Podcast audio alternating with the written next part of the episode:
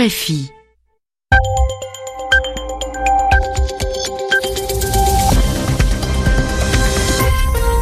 Vous écoutez RFI, les 20h temps universel, 21h à Paris. Céline Pellarin. Bonsoir à toutes et à tous. Merci d'être au rendez-vous du journal En français facile. Ce lundi, c'est Sébastien Duhamel qui est à mes côtés. Bonsoir Sébastien. Bonsoir Céline. Bonsoir à tous. Un ex-espion russe victime d'un poison au Royaume-Uni et c'est la relation entre les deux pays qui est également empoisonnée. La première ministre britannique accuse la Russie d'être responsable de cet acte. Moscou dément et dénonce une provocation de la part de Londres. En Colombie, les électeurs vont beaucoup voter cette année, législative, primaire, présidentielle, plusieurs scrutins de grande importance qui dessineront le futur politique du pays. Enfin, nous verrons que pour la première fois, un film à Hollywood réalisé et joué avec des acteurs noirs bat tous les records de popularité, à la fois aux États-Unis et dans le monde, et c'est une pluie de dollars qui accompagne ce film Black Panthers. Le journal. Le journal. En français facile. En français facile. Le ton grimpe entre le Royaume-Uni et la Russie. Et ce qui provoque cette tension diplomatique, c'est l'empoisonnement la semaine dernière d'un ancien espion russe dans le sud de l'Angleterre. Sergei Skripal et sa fille Yulia sont à l'hôpital dans une situation critique. Ils ont été victimes d'un agent neurotoxique, c'est un poison. Une affaire, Céline, que la première ministre britannique prend très au sérieux. Ce lundi, elle a pointé du doigt la responsabilité de Moscou dans cette affaire. Theresa May a donné jusqu'à mardi soir aux autorités russes pour fournir des explications. Mais la Russie lui a répondu dénonçant, je cite, un numéro de cirque et une provocation. À Londres, Muriel Delcroix. Theresa May n'y est pas allée par quatre chemins, confirmant ce que beaucoup soupçonnaient depuis huit jours, c'est-à-dire qu'il est hautement probable que Moscou soit impliqué dans cette attaque perpétrée à Salisbury. La première ministre a expliqué devant les députés britanniques que l'ancien espion russe Sergei Skripal et sa fille Yulia avaient été empoisonnés par un agent innervant de grade militaire appelé Novichok, une substance neurotoxique que la Russie a fabriquée dans le passé et aurait encore la capacité de fabriquer. Ce qui signifie que soit l'État russe est directement responsable de leur empoisonnement, soit qu'il a permis à d'autres de se procurer l'agent neurotoxique utilisé à Salisbury. Quoi qu'il en soit, a poursuivi Theresa May, le Royaume-Uni ne tolérera pas que des actes qu'elle a qualifiés d'odieux et irresponsables soient commis sur son sol. En conséquence, le gouvernement a demandé à l'ambassadeur russe à Londres de fournir d'ici mardi un rapport complet sur le programme Novichok.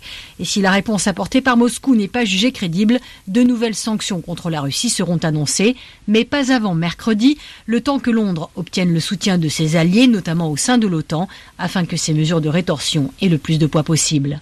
Muriel Delcroix, Londres, RFI. Les États-Unis viennent d'exprimer leur solidarité avec le Royaume-Uni. Cependant, Washington est prudent et ne désigne pas la Russie comme responsable de cet empoisonnement. Pour la Colombie, 2018, c'est une année électorale cruciale, une année déterminante pour l'avenir du pays. Premier scrutin, c'était ce week-end.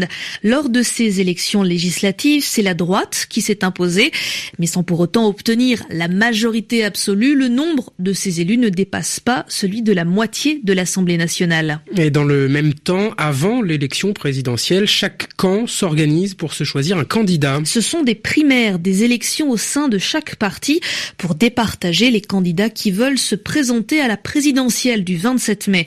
Du côté des conservateurs, pas de surprise, c'est la victoire du sénateur Ivan Duque qui était attendue.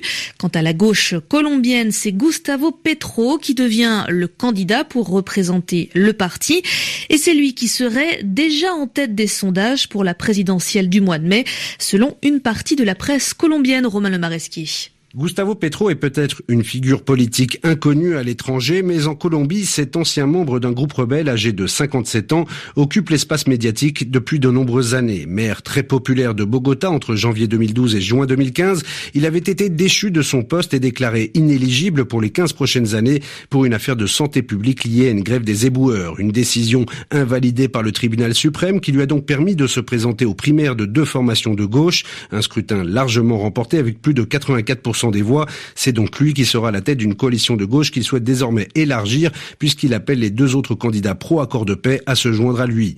Du côté des conservateurs, c'est l'un des bras droits de l'ancien président Alvaro Uribe qui fera office de candidat. Ivan Duque, tête d'affiche du centre démocratique, opposé aux accords de paix avec l'ancienne guérilla des FARC, s'est imposé avec plus de 67% des voix. Avocat de profession, véritable filleul politique du très conservateur Alvaro Uribe, Ivan Duque est l'une des figures politiques les plus populaires du pays et est donc à même de remporter l'élection présidentielle. Une élection à laquelle ne participera pas la désormais formation politique des FARC suite au retrait pour raison de santé de son chef Rodrigo Londoño. En France, maintenant, Céline, il y a un parti qui ne se cherche pas un candidat ou une candidate, mais un nouveau nom. Le Front National ne veut plus s'appeler comme ça. Et sa présidente, Marine Le Pen, voudrait rebaptiser son parti le Rassemblement National. Mais ce n'est pas si simple qu'un coup de gomme ou une rature sur un document administratif. En effet, l'affaire se complique. Un homme assure avoir déposé le nom de Rassemblement National en 2013, c'est-à-dire qu'il l'a déclaré au auprès des autorités françaises et que c'est désormais sa propriété. Les explications d'Anne Souhaitement. Vous imaginez bien qu'on a tout bordé, nous ne sommes pas des amateurs. C'est une Marine Le Pen exaspérée qui a répondu à RFI, exaspérée que l'annonce du nouveau nom soit ternie par cette affaire. La présidente du Front National affirme que l'association en question a cédé son nom au Front National le 22 février dernier par un acte sous sein privé et qu'elle est en voie de dissolution. Il n'y a donc aucun problème juridique, assure Marine Le Pen. Si les adhérents votent pour dans quelques semaines, le Front National pourra être rebaptisé Rassemblement national.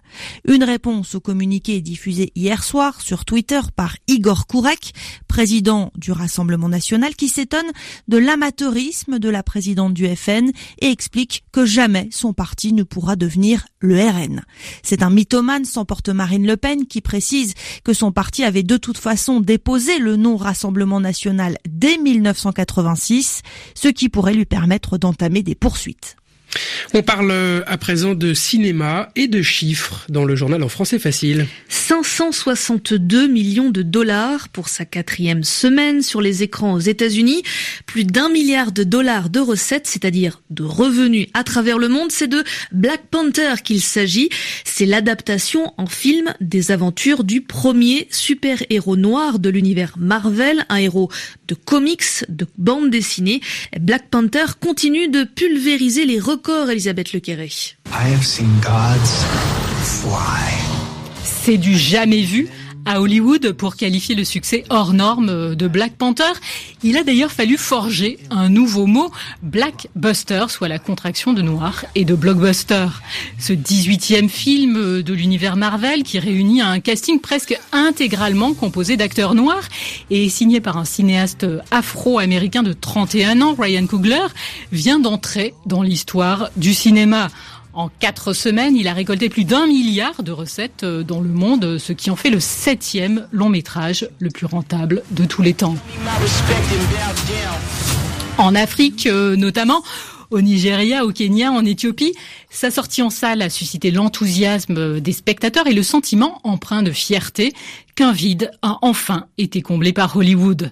Car Black Panther est bien plus qu'un succès fulgurant de box-office, il est aussi devenu un véritable phénomène de société.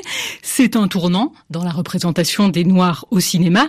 Avant même sa sortie, des campagnes de levée de fonds étaient organisées par des militants dans plusieurs villes des États-Unis pour permettre aux enfants les plus démunis d'aller le voir. Bref, un triomphe populaire qui va bien au-delà des prévisions des as du marketing Disney-Marvel et fait mentir avec éclat la règle d'or selon laquelle les films noirs ne font pas recette.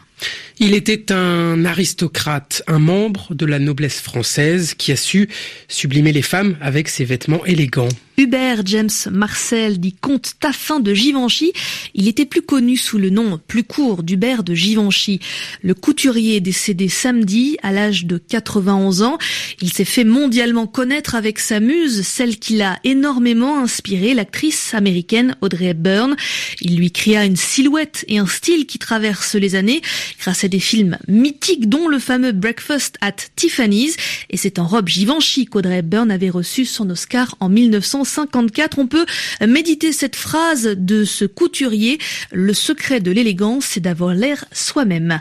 Le journal en français facile, élégant, on l'espère, c'est terminé pour ce lundi. On se retrouve même fréquence radio, même heure demain. L'édition du jour réalisée par Richard Rifono. Merci à lui et merci à vous Sébastien Duhamel. Merci Céline, bonne soirée à tous.